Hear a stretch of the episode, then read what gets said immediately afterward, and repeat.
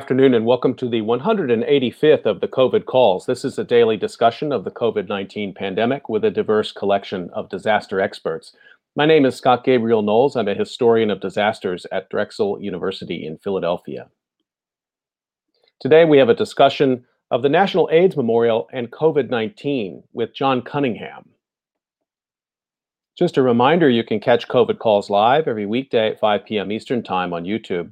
Just go to the COVID Calls YouTube channel to watch. You can also watch COVID Calls on Facebook Live and on Periscope. You can hear COVID Calls anytime recorded as podcasts on Spotify, iTunes, Podbean, or anywhere you get podcasts. You can also keep up with COVID Calls via Twitter using the handle at US of Disaster or at COVID Calls.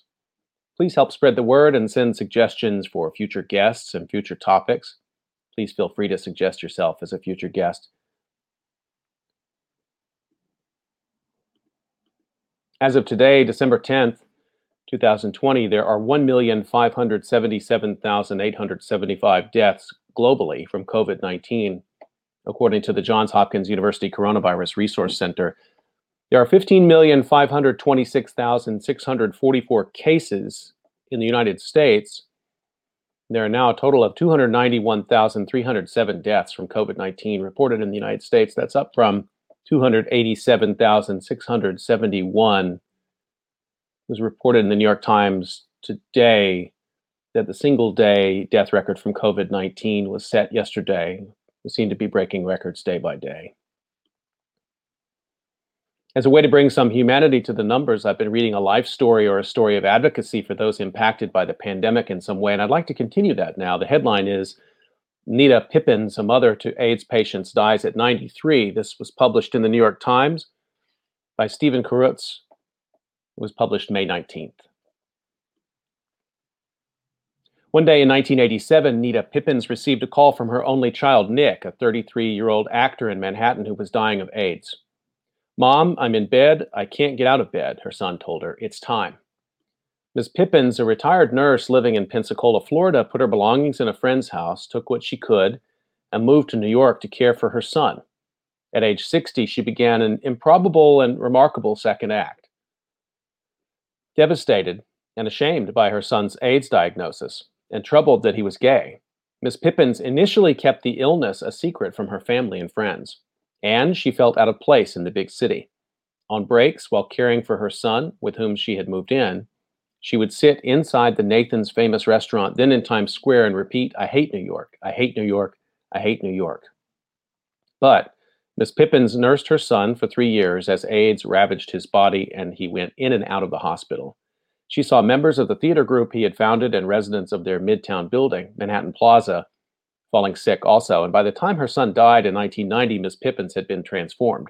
She became close with her son's gay friends and decided to stay in New York. She dedicated herself to AIDS causes. She became a tireless volunteer for Miracle House, a charity that provided out of town families of AIDS patients with housing and support.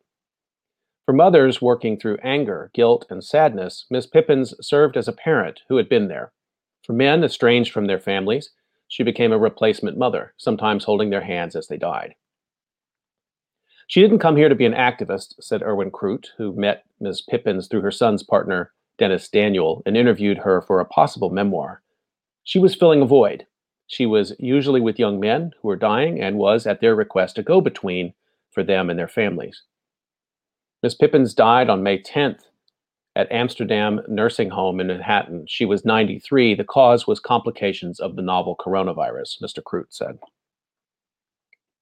At a time when AIDS was widely misunderstood and gay men who suffered from the disease were treated like pariahs, Ms. Pippins called on countless families across the country to come visit their children.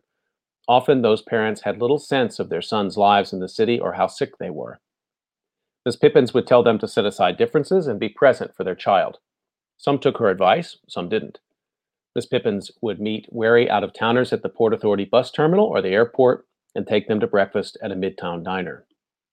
As a nurse, Miss Pippins could answer their medical questions. As a mother and someone from a conservative Southern upbringing, she could relate to their fears and concerns of being ostracized back home. At that time, you were shunned if your son died of AIDS or you had AIDS in your family, Miss Pippins told New York One in 2010. And I wanted to get together and let them know there were other people having the same problem. For Ms. Pippins, her work with AIDS patients was redemptive. I needed to give back, she told Mr. Crute. I needed to have something to do that made me feel better about me.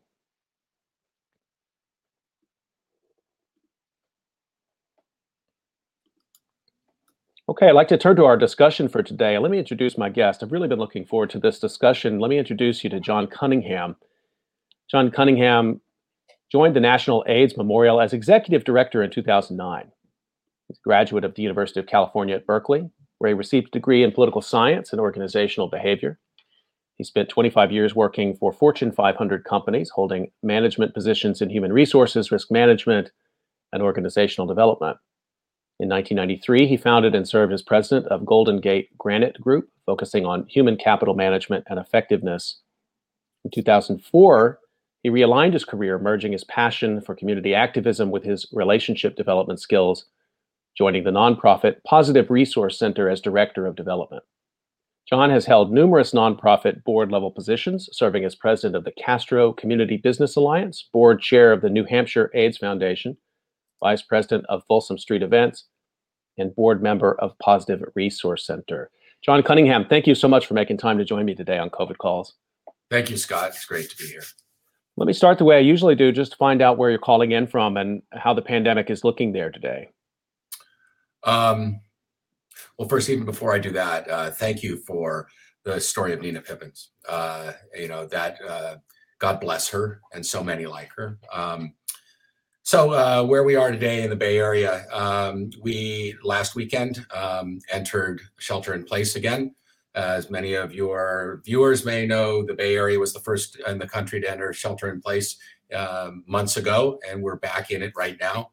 Uh, we have a number of hospitals that have uh, reached their capacity with ICU.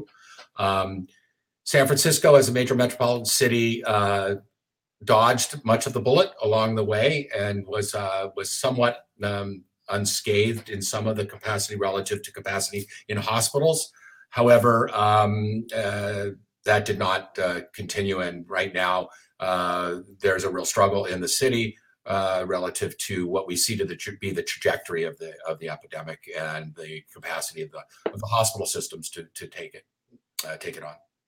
So the lockdown there now, the second time, uh, do you get a sense of of fatigue? I mean, it's it's hard to make a, a, sort of scientific assessment of it, but what's your own feeling in talking to people? Are they as committed as they were earlier in the year? It's an awful lot to ask of people to do this twice in one year. Uh, I, th- I think you're exactly right.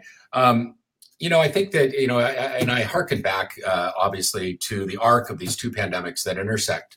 Um, you know, the Bay Area has long been, with the AIDS crisis, looked to by the nation and the world as a, a, space and a beacon as to where the solutions come from, whether that be needle exchange back in the day, whether it be PrEP or the like. Um, so the community has always been one that looks after itself and uh, places itself uh, individually um, second in in looking after others, which I think is is in you know somewhat baked into our society. Um, so I think that the, that the community in general is is leaning in. There are those that are resisting, uh, and certain sheriffs in the in California that have um, said that they will not enforce the stay-at-home order.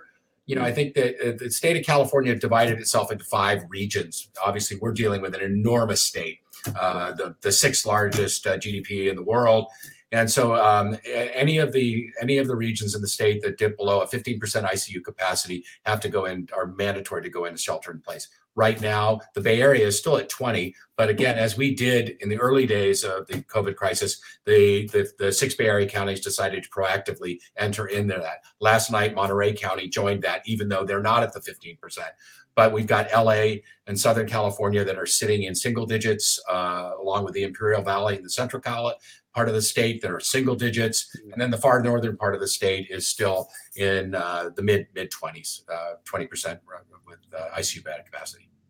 I'm glad you already made that connection with the AIDS crisis and the COVID nineteen pandemic because um, I've talked with lots of people on COVID calls. Who I talked with Esther Chernak, for example, who's a colleague of mine at Drexel and an epidemiologist, and I talked with Peter Chin Hong, who's a physician out there in San Francisco and they both raised this issue in previous calls about the um, just the background for cities that really dealt with the AIDS pandemic in the 90s and in the 2000s or in the 80s, 90s, and 2000s. Um, a lot of those doctors and researchers were very young then, but it seems to have laid in some infrastructure, according to both of them, in different in different ways. Um, that they had indicated maybe, um, I think this is what you were saying too. These are places that are particularly maybe well suited to deal with a pandemic and to think about it as a long term struggle. I don't know what you think about that, but I was intrigued by that observation they both made. Well, you know, I think I think you're, you're right. I think we we can harken back to the early days of the AIDS crisis, which is 40 years. It's 40 years. We're in the 40 year anniversary. Right. Um, and unfortunately, similarly to as we are facing COVID today, um, we had a government that chose not to respond. We had a president that chose not to respond. We had a president in the form of Ronald Reagan back in the day that chose uh, not to ever utter the word AIDS during his tenure as president. And when his Surgeon General C. Everett Koop did, he was dismissed. Um, it doesn't matter where we all are on the political spectrum. I think we can see today that that's that's very similar to where we're at. Mm-hmm. Um, so when you look at what occurred in San Francisco, and I'll speak specifically to San Francisco because I know we're going to speak to also the AIDS Memorial Quilt, which was born in San Francisco, and the National AIDS Memorial that was born in San Francisco. I think we can look at uh, how San Francisco responded uh, to the early days of the AIDS crisis. Um, one of our former board members uh, used to use the analogy that we were waiting for the ambulance to come hmm. in the form of a public response, a government response, a federalized government response. It became clear there was no ambulance coming. We were left to our own devices. Uh, you know, people were dying, people were withering. Uh, it, it, took a lot longer in those days for people to pass uh, than it does today with COVID.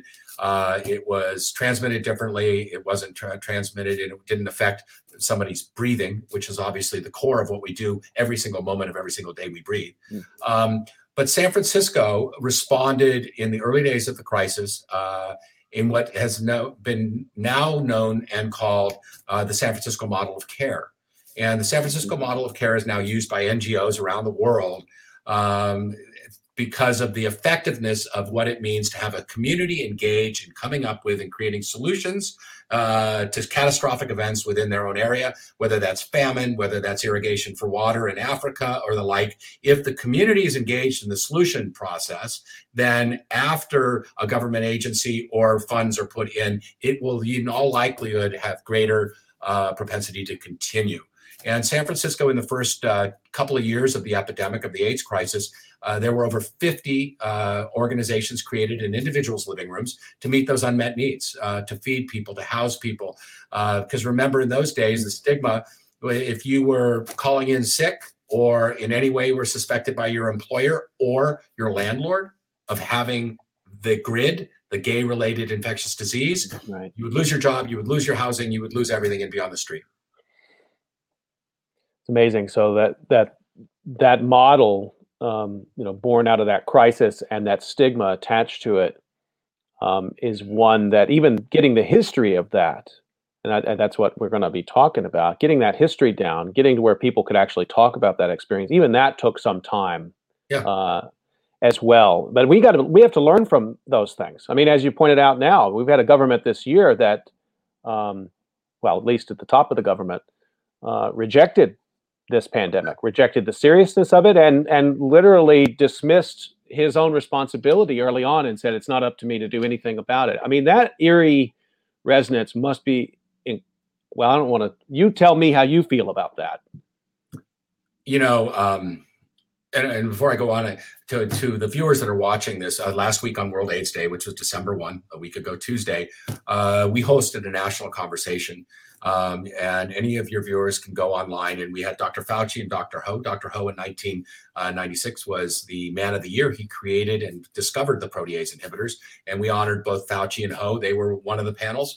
Uh, we also uh, had brought in to the to our conversation activists as well as leaders in uh, major metropolitan cities from across the country. So I think we'll probably touch on that a little bit later. But as you put up on the screen, you can find that at AIDS Memorial org backslash WA. Um, So it, there's a lot of PTSD. Um, you know, for I lived in the heart of the Castro district in the darkest days of the epidemic.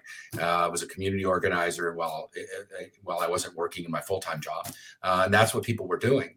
Uh, that you know, you would uh, go home, you would go to the neighbor's house that was ill, you would perhaps bring them food. Uh, you know, the the the AIDS the AIDS virus was was brutal in the sense that it uh, affected anything from the brain to the lungs to the eyes. So you would go blind, you know, all of those things, and, and people began c- caring for each other and supporting each other and being what what oftentimes are called the logical family versus the biological family. Because as you shared uh, with Nina Pippins, uh, many individuals came to New York or San Francisco or Chicago or wherever and left their uh, their biological roots to find the village that they could be themselves. And so um, people ended up showing up and caring for and helping individuals usher to the other side. Well, that is the definition of a natural disaster. Uh, that is the definition of a tragic event that cra- causes long term uh, PTSD. So when COVID has come on, it has unearthed and opened up wounds um, that have been um, unhealed and uh, and wrapped and bandaged for a long time.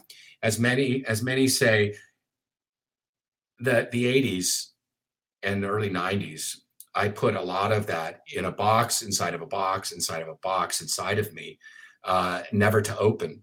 Well, COVID has forced us to open and look. Um, and that box has the loss of many loved ones. Uh, it has the the difficulty and tragedy that occurred during those days, and also, um, you know, the, my own journey uh, through that process. So I think you're right. It, it it's it's forced people to look, um, and unfortunately, what also has occurred is it's forced people uh, because of what has occurred and how it's rolled out and how it's uh, transpiring with a lack of a government response, with denialism, with stigma, discrimination, and otherism in that process. Um, you know, when you talk about the stigma, you know, the the AIDS crisis was being stigmatized from the very get go when it was first called gay related infectious disease. So label it that. We've had a president that has called this China virus. Um, so again, stigmatizing it upon a person, certain segment of society, and I think we all can can agree that this is a, a biological uh, virus that is does not discriminate, and so we shouldn't discriminate. Um, but with that being the case, uh, it brings still brings up that uh, there's a there's a lack of response. But the difference is, I think it's important to look at that that our president back then was not responding because for whatever his own personal and social beliefs felt that uh, that the, the, the gay community or the IV drug use community or the sex worker community uh, were were perhaps not worthy of the response. That's not the case here. COVID gets into anybody's lungs. And I, I am so hard pressed to, to really look at this and see that this is, lack of response is not because it's a certain segment of society. It's because an individual's ego of not being able to admit that I didn't respond early on in the way that I should have, and or in wearing a mask or any of those things. It's all driven today uh, from the top by by the by the root of an ego.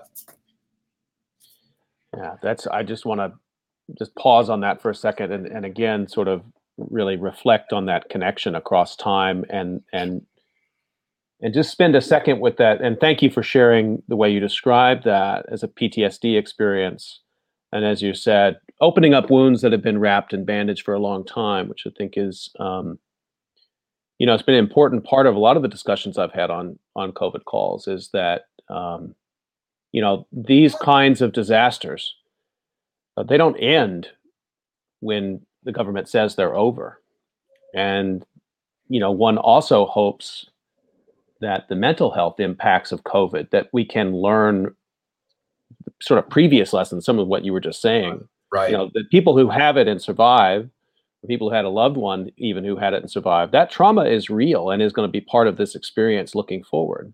You're exactly right. So, John, if you wouldn't mind, let's go back a little bit. You know, I'd like to hear a little bit about your um, interests and convictions before you started, um, you know, in your current role with the National AIDS Memorial. I know you were, as you described, you were working a day job. Sounds like a pretty powerful uh, series of day jobs, and then you were also part of an activist community. Say a little bit about that, and then tell us about your kind of life transition into working in nonprofit. Um, so I, I am a gay man, uh, and I was blessed to have a supportive family. Um, uh, I came out in my um, early 20s, and I was living in in the in the San Francisco Bay Area um, and was had a, had a very successful career. Um, and you know when you when you look at it, so I was uh, doing doing community organizing was part of what was known as the Castro Community Business Alliance at the time, which Castro, for those viewers that are out there, it's sort of ground zero of the of the San Francisco gay community, but many look at it as ground zero of um, uh, the gay community in some ways between uh, San Francisco and Greenwich Village in New York. Um, and so I was uh, deeply engaged and involved in what was going on in the community when AIDS AIDS hit, and I can remember just vividly that uh, in those days there were uh, a lot of open parking spaces. Um, there were individuals that were walking on the street that uh, were wasting, that looked like they were probably in their 70s or 80s, but in reality, they were in their 40s or 50s uh, because that's what was going on. There was just abject fear when this first came on. No one knew uh, what it was. And I can remember clearly, of course, we didn't have the internet. Um, so we didn't have that communication uh, tool at our disposal for information. And I can remember vividly at what was the what then Star Pharmacy, which is now Walgreens, that there were posters that were put up with pictures of, of individuals with uh, Kaposi sarcoma, the lesions on mm-hmm. and people saying, "We don't know what this is. We don't know what's going mm-hmm. on. We don't know what it's what it's what it's about." And so there was a lot of a lot of fear in the early days of the crisis uh, because of the way um, society was responding there was a lot of early victimization uh, that that there there was a term that is not used anymore, and that that people that live with HIV and AIDS, that is, as I do, I've been living with the virus in my body for well over 25 years. Um, but you know, there in the early days, it was people were referred to as AIDS victims, and so you gave your power up there. Um, and you know, I I think that what we really saw going on was when we knew that there was not going to be a response uh, we had already been fighting as a gay community for our own rights in society. Uh, we had recently, uh, within years prior, lost Harvey Milk to an assassination in our city hall in San Francisco. Mm-hmm. At the same time that the mayor Moscone was also assassinated, Harvey Milk was the first gay citywide elected official uh, elected in in the U.S. at that time. Um, so we were we were already in a place where we had been fighting for our rights, and it basically came down to at this point, we were not going to allow uh, us to be forgotten in this in this fight and in this crisis. And so that's where the activist thread came in. Um, and that's that's where where the fight began. Uh, you know, to to fight for our rights, uh, to fight for government to respond. Uh, that's where ACT UP came into the picture. Mm-hmm. Um, and uh, some of those those um, legacies are are are play, starting to play out today. Of course, the problem is is that because of the COVID crisis, you its transmissibility is is so easy that we can't march in the streets. You know, as an old timer, I'm I, am i am looking for I'm looking for the marching, and it's not there. And hashtags only take you so far. Um, but uh, I think the viewers that choose to go look at the uh, what we what we presented last week, uh, we had three conversations around activism. One we had well, we had one conversation around activism that had Cleve Jones, who was Harvey Milk's right arm and was the founder of the AIDS Memorial Quilt, and then we had Alicia Garza, who is the co-founder of Black Lives Matters, and then we also had Kristin Urquiza, who spoke at the Democratic National Convention, lost her father to COVID, and said that the only mistake my father ever made was was believing what Donald Trump was saying, and she's created a new activist movement called Marked by COVID. Um, so it, it's powerful. That's some of the legacy, I believe, that that that we've passed along. I was fortunate enough to speak with uh, Kristin Urquiza on two occasions. Actually, she gave me a whole hour, which was uh, very generous, as you are. And then she uh, came on just before Thanksgiving and participated in a memorial episode that we did, and and it was and she's a powerful yeah. speaker and has a long future in front of her, I think, as an activist.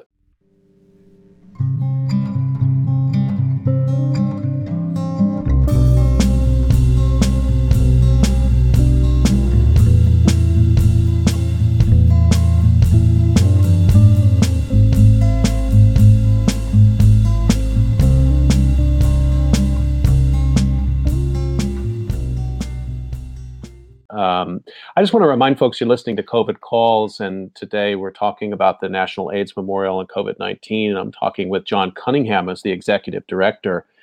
And John, let tell us a little bit about the history of the National AIDS Memorial, and let's talk a little bit about the the quilt and the sort of memorial movement. I'm everybody is fascinated by it, um, and and what kind of lessons can be drawn from it. And also, particularly, I'm really interested to know what you think about memorials as a sort of form of political action. And we'll get to all that, but I maybe just sort of ground us a little bit in the history of the organization.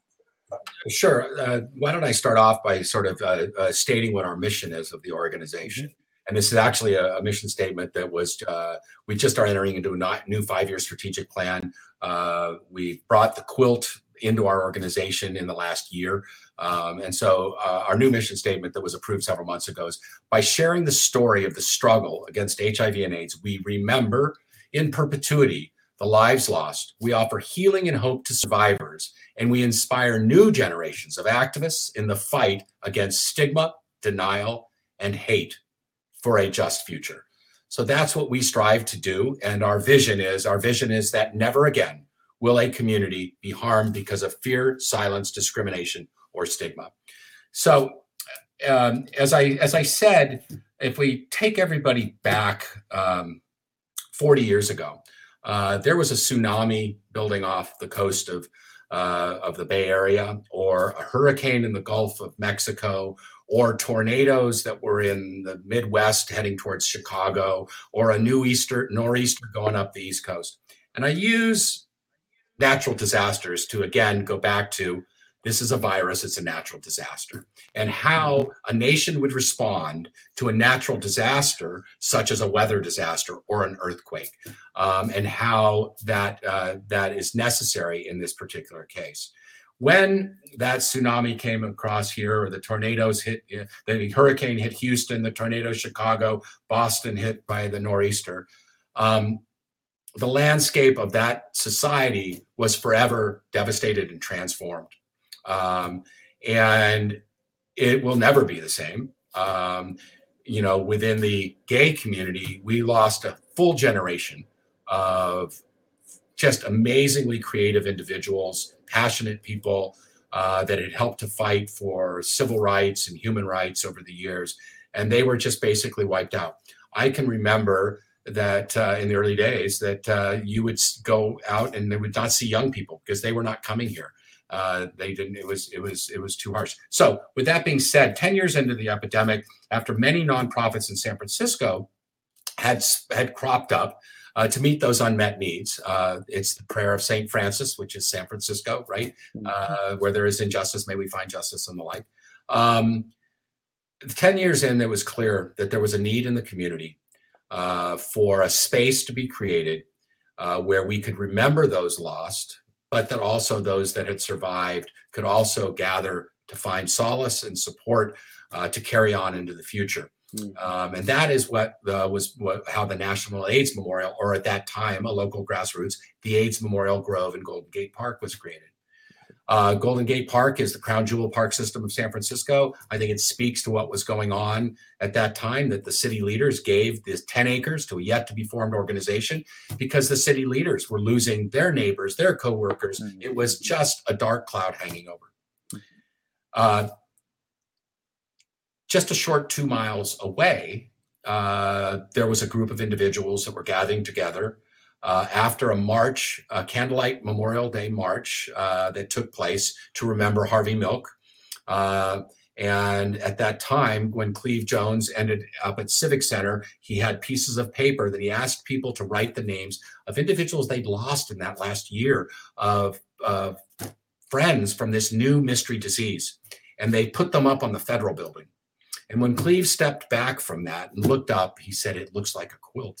Mm. And he said, I remember my grandmother made quilts. And so he began that process of, of looking at wanting to create a quilt. I'll share a story in a minute that mm. connects to, to, to uh, Speaker Pelosi around that. But um, so in San Francisco, uh, within months of each other and within miles of each other, these two different memorial projects were started. Um, the AIDS Memorial Grove was much more of a quiet respite space. It was a derelict, abandoned, forgotten, and neglected part of Golden Gate Park, much like those young boys that it ended up memorializing. Uh, but it was a place of solace, a place of quiet. It has won numerous um, international landscape architecture design awards. Uh, it's got redwood groves and babbling brooks. And then two miles away was an activist tool. It was the quilt. And the quilt was going to begin the process of taking all those lives that were being lost and being put in numbers. And I think that your viewers can we're we're just you just recited the numbers. Every night we hear the numbers. Yeah. And a memorial is to take those numbers and to make them a life because it is all so much more than just the number. Um, and so they began to sew. They put a call out, and within weeks, there were thousands of panels of quilt coming in to the small little shop in the Castro district, and these volunteers that had these sewing machines humming together. The quilt, which is now uh, has over 50,000 individual panels, uh, memorializing over well over 100,000. Um, and they are sewn into quilt blocks of 12 by 12s. Each of the individual panels that go on that, there are eight, and they're three by six. They're the size of a grave. And you can go again onto uh, aidsmemorial.org and you can find your way to our virtual quilt display, which is going on right now for around the country. So that's, I mean, remarkable that, I mean, in the way you frame that story too, that it was, it came out of a march and Cleve Jones's sort of moment of inspiration in which he saw something right. there. To think about that and connect it with the AIDS quilt that people know today is it really it's a testament to the power of these ideas and the passion of these ideas and that what you said the memorial is to take the number and make it a life um, that's a lot easier said than done right john right well, and that's that's the power of what what goes on, and that's about storytelling, right? A memorial is about remembering. Remembering is about never forgetting. And the way that we never forget is we continue to tell the stories of those lives lost, which I know so many are trying to do as they've lost their loved ones this year with COVID. Um, you know, the key to this was there was lack of response. So I was going to said I would share a little bit of this story of Cleve and uh, and Speaker Pelosi. And again, you can go to our website. And last year, when the National AIDS Memorial assumed and took over stewardship of the quilt, it was it was handed off. Uh, the formal handoff took place in the Library of Congress, and um, uh, the quilt went for for two, nearly two decades to Atlanta from San Francisco, and was in Atlanta for two decades before uh, we re- reassumed or took stewardship of it and brought it back to the Bay Area last year. Um, in the early days, the, it was at the CDC, or it was there to as a sort of a, a, mode of speaking to the CDC. Well, it went. It, it was an opportunity to speak to the CDC, but it was yeah. also an opportunity, again, as making these links to COVID, an opportunity to connect to the African American and Black community of the South right. that was right ravaged because right. of systemic barriers to health outcomes and stigmatization, as well as their own internalized homophobia within those communities in that way. So it went there for that reason, but it also went there because uh, the Bay Area at that time was in dot com. Real estate was expensive. It was requiring more and more space. Sure. And it was suffering under uh, financial strain um, because again it was an activist teaching tool and oftentimes activists aren't thinking about the money they're thinking right. about the cause sure so sure when Cleve had first started this, he went to uh, uh, uh, Representative Pelosi's home in San Francisco, which I don't think she'd be hosting a lot of people today. Uh, not that she wouldn't want to, but for security reasons. And he said, you know, I've got an idea. I want to create a quilt. I want to create a quilt, and we're going to memorialize it. And, and and you'll see this story. Anybody that watches the video of the Library of Congress, she tells the story from the podium. And she said, I looked at Cleve and I said, Cleve, I'm a Catholic schoolgirl. I was taught to darn, I was taught to sew, I was taught to crochet and macrame and all of those kinds of things and Cleve. No one sews. What are you thinking? It's an awful idea. And he, said, he said, he said, no, this is going to work. I'm going to make it happen. And the genius of this is uh, culturally, quilting sits at the core fabric of our culture. Uh, American quilting is at the core. That allows the quilt to go to red counties and places where otherwise it wouldn't, because it'll bring uh, communities out for conversations. So then it, it started to happen, and they um, wanted to do a display in DC. And the reason they wanted to do a display in DC is they felt they needed to take those lives that were memorialized deeply in these quilt panels because keep in mind these quilt panels were created out of guys jeans or baseball mm-hmm. caps or right. gloves. It, it, they, they, it is i encourage everybody to go to our website. You can every single one of these blocks is high res. You can go in and search and look. And if you know somebody that you think has a panel you can type their name in and it'll bring that panel up to you. But he said, I really want this to go to DC. And she said, okay, well, we'll meet with a, we'll, meet with the uh, Parks Commission. And that was at the time Ronald Reagan. And it was James Watt, who was head of the Department of the Interior. And they said, we'll give you a little corner over here on the mall in Washington. And uh, then Representative Pelosi, who was fearless, said, I don't think you understand the ask. And, and she said, no, we want the mall. And they, oh, it's gonna, it's gonna, you know, it's gonna to kill the grass and then she looked and she said, You don't understand. Mothers are sewing like crazy all over this country. Sewing is happening everywhere. America's into sewing. So she went from that place to there. And it ended up, as you as your viewers have probably seen, it's had three major visits on the mall in DC over time. And it took our dead and put them on the front lawn of America. In that day, almost every major city's newspaper and on every single uh, major news network, the quilt and AIDS came home to everybody's living room, and everybody saw what was going on, and they couldn't any longer deny it. I wonder if you could reflect a little bit on how you see the quilt and those discussions and, and i really am impressed with this idea of the you know the creation of the quilt as a long history in the united states as a community developing tool yep. um, in which people bring whatever they have uh, you know, they, it's it's old clothing. It's incredibly close to the body. It's incredibly close to the family, and of course, a quilt itself is meant to provide, uh, you know, warmth and shelter right. and care. There's a lot packed into that, but at the same time, and it's back to what you're saying earlier, um, the battles, the culture war in the United States over the place of gay Americans in the polity was fierce. Yeah. So you you'll have this um, so I guess I want to get back into the politics of that and and sort of ask you how you see the quilt playing a role in that transition. And I don't mean to say that homophobia is over in America. Uh, we should never characterize it that way. But there has been a strong transition over my lifetime in terms of you know the 1980s, as you described, in which there was stigma, um, and which you know the president of the United States himself never used the term AIDS and didn't address it, to get to where we are now is a remarkable political journey. How does the quilt factor into that? Well, know, um, again, as we as we launched uh, last week this World AIDS Day National Quilt Exhibition, normally the quilt would go out to thousands of locations because it goes out, it tours the country.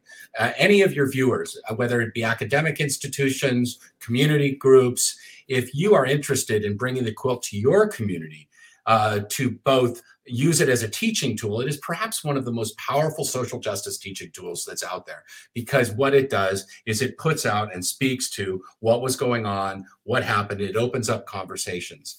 Uh, so if we look at the quilt and the power of what it has today, as I said, the quilt has the capability to go into communities that otherwise would not be open to having a conversation.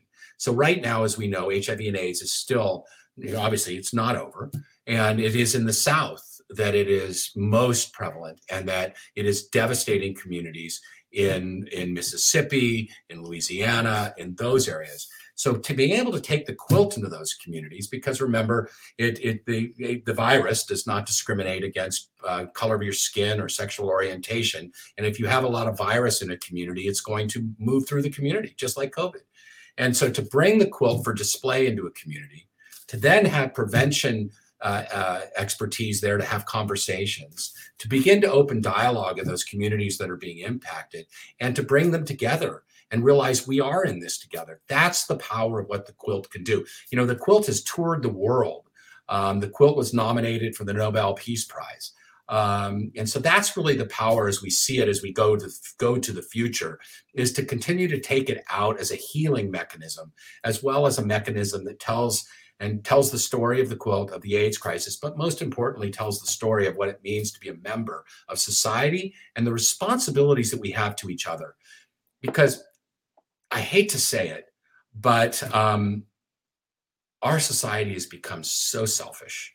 Mm. And the fact that people won't even put on a mask and they say, well, I'm not going to get it. Well, the mask is not about you, it's about your neighbor. Um, you know, and if we can't get to that point, and if we come to the to the place where we're so just self-absorbed that it's only about me, then the fabric of our society is coming apart at the seams. I, I worry about that uh, a lot right now, and it I guess it gives me some distress when I think about those lessons that the that the memorial and the AIDS quilt made possible, made available to people to learn from. You know, people like myself who grew up in the South in a time in in which homophobia was rampant, and right. to be exposed to that uh, was transformative for me and for many people I know. Well, right. Uh, and and so I feel like how many times do we have to learn that lesson of compassion? I I I bring that that's not even a question, it's just my reaction to your what you said. I just it brings me great distress that we have to be learning that again right now and we don't seem to be doing a great job at it frankly. No, I think you're right. And, you know, and um, as you and I had spoken briefly before we came on the air, um, you know, what are some of the other lessons that are sitting out there? So there's there's so much collateral damage that happens out of stigma, discrimination, and otherism, especially when it's related uh, to to a, a virus. And we, if you look back, uh, you know, we know both of these are adversely impacting communities of color because of the distrust, because of the st- systemic barriers to health outcomes and access to health care and uh, and the like. But if you use the example of what happened in the days of the AIDS crisis, it took a young hemophiliac boy by the name of Ryan White to end up being the face of the AIDS crisis and opening some hearts and minds. And if you look at the tragedy that befell the hemophilia community, uh, in a 10 year period, half of the hemophiliacs in America, America died because they were being infected by, by blood factor that was derived from blood that was that was got uh, that was that was uh, sourced from prisons uh, and from homeless areas that had high potential for infection. The, the, the FDA for, for almost seven years knew that the blood supply at that time was was compromised and allowed it to continue and the and so you've got this situation that occurred within that community and the tragedy that befell them because there was stigma over over here. They would they they were very very upset with the gay community. They said if it wasn't for you, mm. we get help, and they were right. Mm. Not it wasn't that that that was right, but they were right. And we've worked to bring those communities together and to heal, and worked with Jeanne White, and we've memorialized the hemophilia community within. I also think it's important to talk about uh, the medical side of this, uh, yeah. the medical side of uh, treatment who are who are our heroes right now? Dr. Anthony Fauci. Well, where did Dr. Anthony Fauci start? It was with AIDS. That was uh, was where it really began. Dr. David Ho, who, who discovered the protease and how the immune system uh, through virology. Um, and they are now on the front lines. Obviously, doc, we know what Dr. Fauci is doing. Dr. Ho at the Aaron Diamond AIDS Institute and at Columbia University is working to create a similar treatment for COVID uh, as to what was created for HIV and AIDS through protease. Um, the other side of it is what were some of the benefits that have come out of the AIDS crisis? Well, visitation rights in hospitals. If you Mm. uh, if you are, are a partner, uh, you know you we we can now marry. I'm married to my husband, so I have rights. We had no rights back then. People, therefore, partners and friends were not allowed in. So again, it was the responsibility of those nurses and doctors to hold the hands of those young men, mainly in the early years, that were dying. Similar to COVID. Here we are again. Uh, so that so visitation rights, getting drugs to market you know, we write to today, the FDA looks as though they're going to approve emergency use authorization for the Pfizer vaccine. Right. Before AIDS, there was no emergency use authorization. That came out of the AIDS crisis. Hmm. When you look at compassionate use of a drug, how did Donald Trump, Rudy Giuliani, Ben Carson, probably the entire family get access to the monoclonal antibodies? compassionate use. Where did that come from? That came from AIDS because at the time there was no other hope at that time. And AIDS patients said, I'm willing to be the guinea pig. And maybe it'll give me some hope, but most importantly, others may be able to be saved by that. That all comes from the AIDS crisis. Those solutions, you know, uh, you know, that, I think is so important that we all remember that those are some of the legacies. Those are some of the, the some of the of how you remember and memorialize those. I mean, and and, and lastly, um, we're looking at, you know, individuals were given access to uh, to life-saving drugs, monoclonal antibodies. You know, people who have prestige connections and the like. Um, and I think it's important to remember that uh, Roy Cohn, who was Donald Trump's attorney and was on the McCarthy trials uh, and was a gay man, extremely homophobic. Uh, the, the, the, the, incredible film called Angels in America, I encourage anybody to watch, uh, was the historian. Well, he got access to AZT before anybody else did.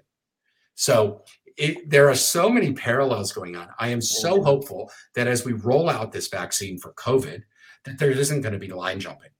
Uh, that that that you know individuals that are in the class that need it get it, and everybody else gets get, everybody else gets in line. Um, so I want to remind, remind folks, folks that, that you're, you're listening, listening to COVID, COVID calls, calls talking, talking to John, John Cunningham today about the National AIDS Memorial. Um, those historical linkages are are profound, John, and, and I appreciate you going through those. I want to just underline one thing. It brings us up to World's AIDS World AIDS Day. Um, so you, so Tony Fauci, I was talking with Laura Helmuth yesterday, who's the editor of Scientific American, and we were reflecting on the fact that we're in a time again when there are scientists who are household names in America. Uh, and it's not the by way that any of us would choose, but there is maybe a small glimmer of hope here um, that we do recenter science and medicine in American life and take seriously um, the power of someone, um, not just as a scientist, but also as a as a cultural figure, as Fauci. So you had um, he was one of the guests in the World AIDS Day. Um, Correct. Yeah, say a little bit about that and tell us how you had to modify this event for these pandemic times we're living in. Uh, so, um, yeah, so uh, so Tony Fauci, along with David Ho, uh, as I said, David was uh, Time Man- uh, Magazine Man of the Year in 1996, uh, sat on a panel that was moderated by Dr. Jennifer Ashton, uh, who's the ABC News medical correspondent and Good Morning America as well. Um, she moderated what was about a 40 minute conversation between the two of them, taking them back to the early days of the AIDS crisis and bringing it forward. Um, and it was a powerful conversation. And just to, to stay with you on your your point there, um, each of the three the three panels, um, and I'll touch on the other panels in just a second. The last question they was asked uh, was, you know, those that are viewing, can you provide a message of hope? And both Tony and David both said, we've got to find hope in science. We've got to have hope that that we will not continue to turn into a science denialism uh, nation that discounts science because we're talking on this platform right now because of science we're able to connect in these ways because of science uh, you know and if we start discounting that uh, we're in real trouble but it was a powerful powerful 40 minute conversation. To back up um, you know when we first started uh, into the covid in, in april um, march uh, we didn't know how long this was all going to last right? We thought oh you know we'll navigate through in a few months and we'll be to the other side of this. It became clear in, in july that, that, that what we normally do for World AIDS Day, which is a large in person tented event in the National Memorial, which is a 10 acre facility, uh, that that wasn't going to be possible. So I, um, I was going away for two weeks with my husband to Lake Tahoe a, to to isolate in a cabin in the woods, mm-hmm. and I tasked my team with to work on three options and to present them to me as to how we were going to execute World AIDS Day at the back end. And this is what they came back with as their top option is to create a virtual national conversation. And so that virtual national conversation at its core has the tentacles and threads of what we've gone through over the last uh, 10 months. Obviously, science and medicine, uh, we had uh, Dr. Fauci and Dr. Ho looking at racial barriers and what uh, the systemic barriers and the George Floyd and what our nation has gone through. We had four mayors that were moderated hmm. uh, by TJ Holm, also of ABC. So we had Mayor de Blasio of New York. We had Mayor Lightfoot of Chicago, who's a, a lesbian and harken back. We had uh, Mayor Robert Garcia of Long Beach, who lost his mother and stepfather to COVID. Right. And then we had Mayor Keisha Lance Bottoms, uh, who all sp- spoke about the systemic barriers to health outcomes in marginalized communities and communities of color. So that was the second panel. And then the third panel that we had was on activism, creating social movements for change and good. And that was uh, moderated by Alfonso David, who is the uh, CEO of the uh, Human Rights Campaign, which is hmm. LGBT uh, PAC. And he moderated a conversation, as we've said, with Alicia Garza, uh, Kristin Urquiza, and Cleve Jones, talking about activism and, and how that. So that's that's where we went. We we were so blessed to be able to have so many profound voices yeah. in this and that's that's one of the silver linings of covid. We could never have got all those people to come out on an airplane and speak in person but covid allows us to do what we're doing right now. I would never have spoken to you before eh, but covid has given us this opportunity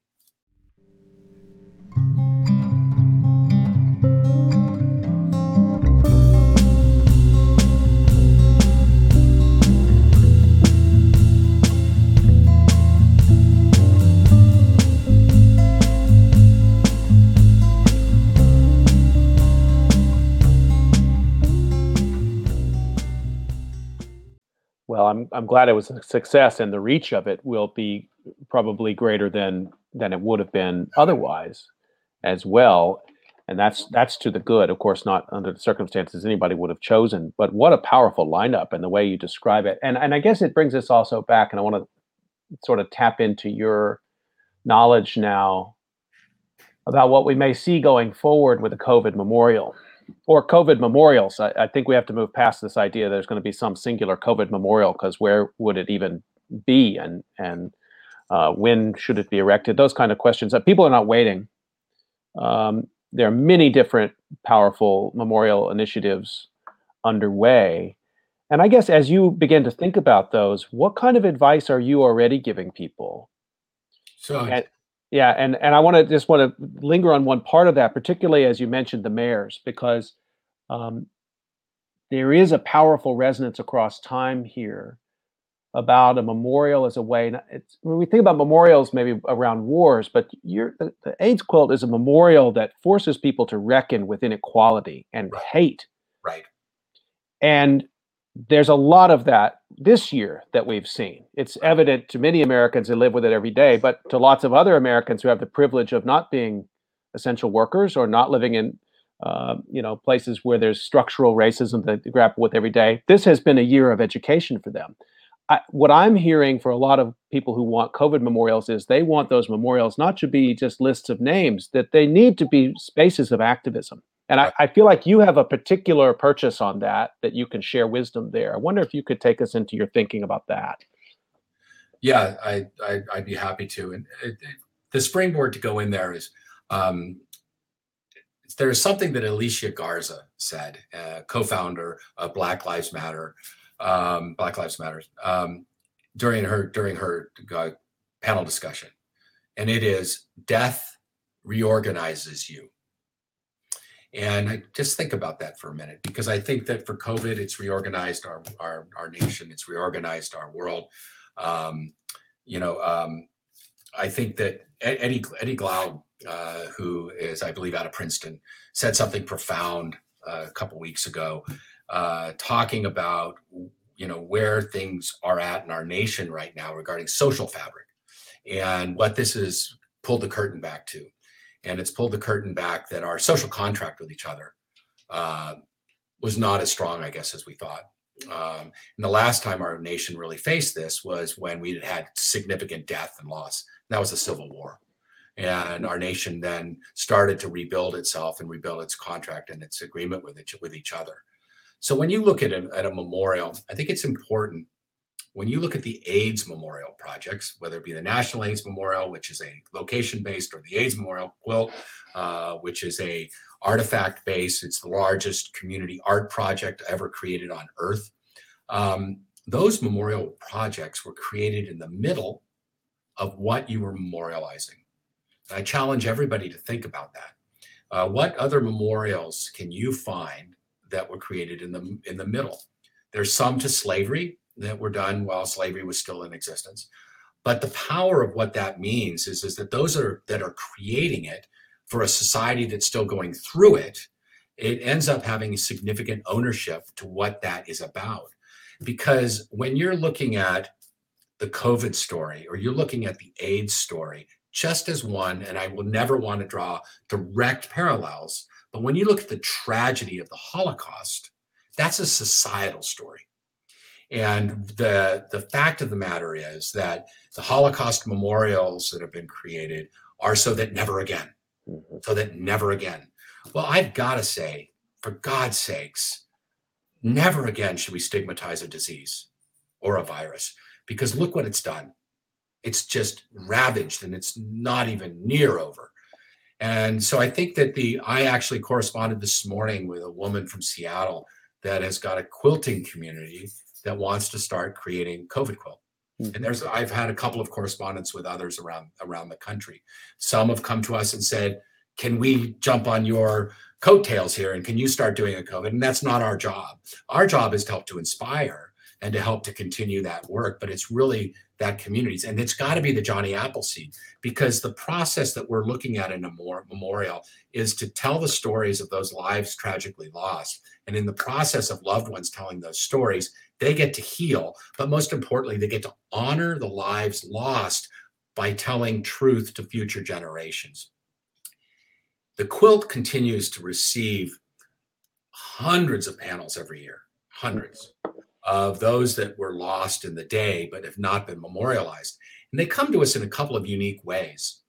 Some of them come to us from, from nieces and nephews that the grandparents have since, since died who would never speak aloud, much, much like mm. the story um, and her, her growth. And so the nieces and nephews want to remember Uncle Bobby uh, because they knew he was a special person. They maybe never met him. And so they today are making panels to somehow honor that. The other panels are coming to us in a very unique way as well, that those grandparents or those parents of the lost, fallen loved one made a panel for their son and they poured their love into it and they couldn't give it up. And so then they've passed and the family finds it on a shelf in the closet. And so it now comes to us. I think that that's the power. This is about communities coming together. Uh, we started the Call My Name project into the South, which is focused on the African American and Black community, to work with communities of faith in those communities to bring up and unearth those young men that were lost to AIDS, but that the African American community that has a great deal of, of internalized homophobia within it, uh, never never remembered. And so, what that Call My Name project is, those young boys from the grave saying, "Just please call my name, honor me." Because mm-hmm. that's what happens when the quilt is on display or when individuals are at the AIDS memorial, is it is a reading of names but I, I I think it's a unique thing historically mm-hmm. and uh, sociologically of memorials being created in the middle of what you're memorializing. So it sounds like, I mean, so first of all, your advice here is nobody should be waiting until this is somehow over, but that there's something powerful about people, the resonance there of the beginning, the making, the thinking about it as part of the experience of the grieving. But but also just to come back because it's really important what you said. I think we have this notion that you know memorials and monuments live in Washington maybe they live in in a state house but you know washington and even when the aids quilt Um, maybe in one of its, you said it's been to the National Mall three times, and those were powerful moments for it. Right. Um, but the making of it is individual. It's in it's families making it. It's right. friends, loved ones making it, and I'm assuming communities coming together and making right. panels as well. And the way you describe that they still come in is I hadn't heard that. It's really astounding and, and remarkable. Um, that's quite that's that's not the way we have often been taught to think about how we mark important events in American history. All right, that that if to really mark those events, you got to have it's got to be the Lincoln Memorial. It's got to be the Vietnam Veterans Memorial with the names carved in stone. Um, you're talking about something very different, a very different approach, and and it also, I wonder about that a little bit because it strikes me that what you're describing is the memorial is is the conversation. Correct and the time of that creation. So that's a learning moment. And the quilt, of course, the quilt is enormously valuable, but maybe that's not the most valuable part of it. It's the making that's the valuable part. It's the making, and then it's the sharing, right? Yeah. It's uh, it is it, it's about healing, uh, and you know, right now within the COVID community and our nation, there is such unresolved uh, grief uh, because so many family members were unable to in any way be close to their loved one yeah. at the end um, you know and so that process of being able to find a way to connect with that um, I would venture to say that that that doctors and nurses will start creating panels to love to, to the loved ones they nurse to the end, um, because that's the power. It's the power of individuals coming together, working together to remember and memorialize because that's where the healing happens. A memorial is about telling a story, but it's also about healing. And there's so much unre- unresolved uh, grief and healing out there. We're in the process of looking at in our new strategic plan, uh, creating a national registry of the names lost because there are over nearly 700,000 individuals in the US estimated that have died of AIDS. Of course, it's probably well over a million because many didn't die of AIDS in the early years. They died of cancer or they died whatever their family wanted to say. Right. Much like the Shoah Project and or at Yad Vashem, uh, the tragedy and the disaster that happened and befell through the Holocaust, they're still trying to, cat- to catalog everybody that was lost. Well, this is going to be an ongoing thing for, for us as well. And COVID will find the same right? Because uh, many people are dying from other causes that that would not have otherwise died uh, were not for COVID, and that that can be that they they got COVID before it was all diagnosed, or they died of a heart attack because they couldn't get into the hospital mm-hmm. because it was full. Right you know and they, it also uh, yeah yeah so it, it is it is the act you know the national aids memorial has over a quarter million volunteer hours that were dedicated to the creation of the space this memorial was not created by a government agency right. that decided to build something yeah, like architectural like jury and all of that That's sort correct. of thing this was created right. by the community with the community because as i like to say the healing happened on either side of the shovel as they were working to till the land transform the landscape because as i say the healing happened uh, not only on either side of the landscape, but as that landscape was transformed, so were the lives of the individuals doing the work. We're almost up on time, but I want to just come back to one one thing, so that because um, I want to I want to linger on um, the challenge of this. It's been surprising, I think, to many people that, um, and Kristin Urquiza has talked about this.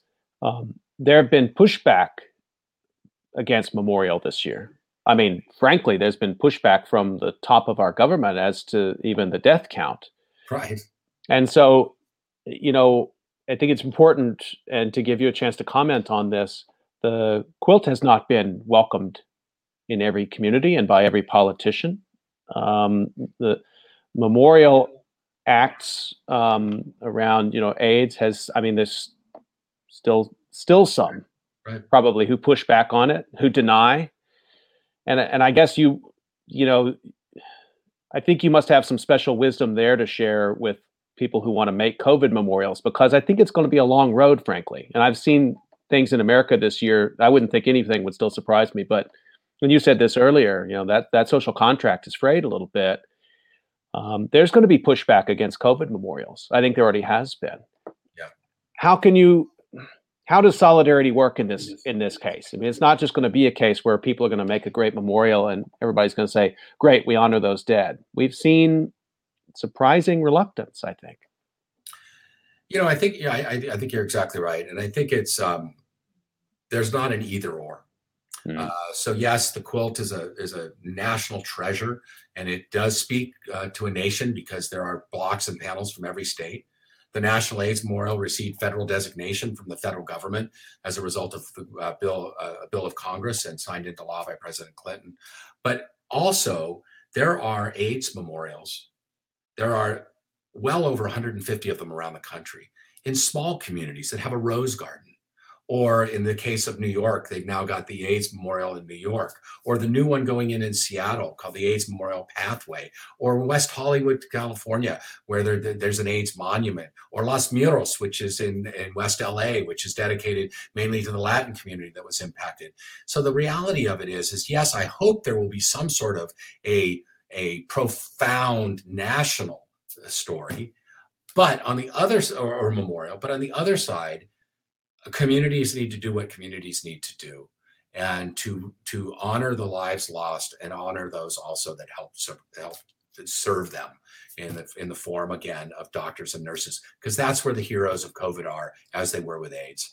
It was those doctors and nurses that entered those rooms when no one else would. Um, and I'll, I'll, just leave leave your viewers with one thing. One of our board members uh, uh, who lives in Austin, Texas, and uh, has been living with AIDS for a very long time. He recalls when he was uh, in Atlanta in the hospital and didn't didn't think he would live, running with about 107 degree temperature, packed in ice to keep him alive. Uh, they had taken him out. He was in his room, and a nurse walked in without face masks, without gloves, without protective equipment, put her hand on his shoulder and said, "Honey, you're going to be okay." Hmm. And it gave him the will to continue on. And he now runs an amazing organization and is part of our community in a profound way. We give each other help and, and hope through individual acts of kindness. So if there's anything we can do, is to continue to share kindness with others. That's a tremendous story. And, and as we close out, um, maybe, John, I've just put back up the www.aidsmemorial.org slash WAD 2020 for people who want to see these videos that you've collected there from your uh, online event that you had this year because of COVID. Um, and just um, maybe tell us what else we'll find at the website as we as we close out. Yeah, so I would I would actually um, uh, uh, encourage everybody to take the backslash WAD 2020 off and just go straight to the website at this point, aidsmemorial.org. Uh, it is a storytelling platform because again, that's what, what memorials are about is keeping the, the lives alive through storytelling. It talks about the heroes. It talks about those that have been involved over the decades uh, from the AIDS crisis, as well as activists, as well as politicians, as well as others. It also, uh, we have the Pedro Zamora Young Leader Scholarship Program. Some may remember Pedro Zamora was in this uh, season two of The Real World. He was a uh, Latin AIDS activist from South Florida and uh, died uh, just two weeks after the airing of the last episode of season two. We scholarship young uh, young leaders of the future on college campuses. Uh, who are doing groundbreaking work in the area of HIV and AIDS prevention, social justice, human rights, uh, reproductive health. Um, and then we also uh, continue to do our work as it relates to to the quilt. So you'll find a myriad of, of really dy- dynamic um, um, information uh, on that site. We just launched, relaunched it earlier this year. It was again something we were able to do during COVID because we were somewhat all isolated, and it's a powerful storytelling platform. Well, just a reminder, everybody should check that out. And I think you're going to be. I know you're you're busy in an ordinary year but it strikes me you're going to be incredibly busy uh, going into next year, John, as people trying to make sense of COVID and trying to make sense of it by way of this history that we've been discussing today of AIDS and, and the AIDS Memorial and the AIDS Quilt. I want to thank you for joining me today. And I want to remind everybody that you can catch COVID calls every weekday, 5 p.m. Eastern Time. Tomorrow, we'll be talking about the um, saga of uh, COVID testing, and we'll be talking about that from multiple different national perspectives with historian Shobita Parthasarathy, who's at the University of Michigan. So please do join me for that. And John, thanks a million for this uh, call today. Just a, a, wonderful hour of learning for me and for the others who are who are watching. Thank you so much, Scott. And again, for anybody that would be interested, when we can gather again, of bringing the quilt to your community, we're happy to bring it to your community. Uh, so aidsmemorial.org, you can help to do, bring it to your town. Stay healthy, everybody. We'll see you tomorrow, 5 o'clock. Thank you.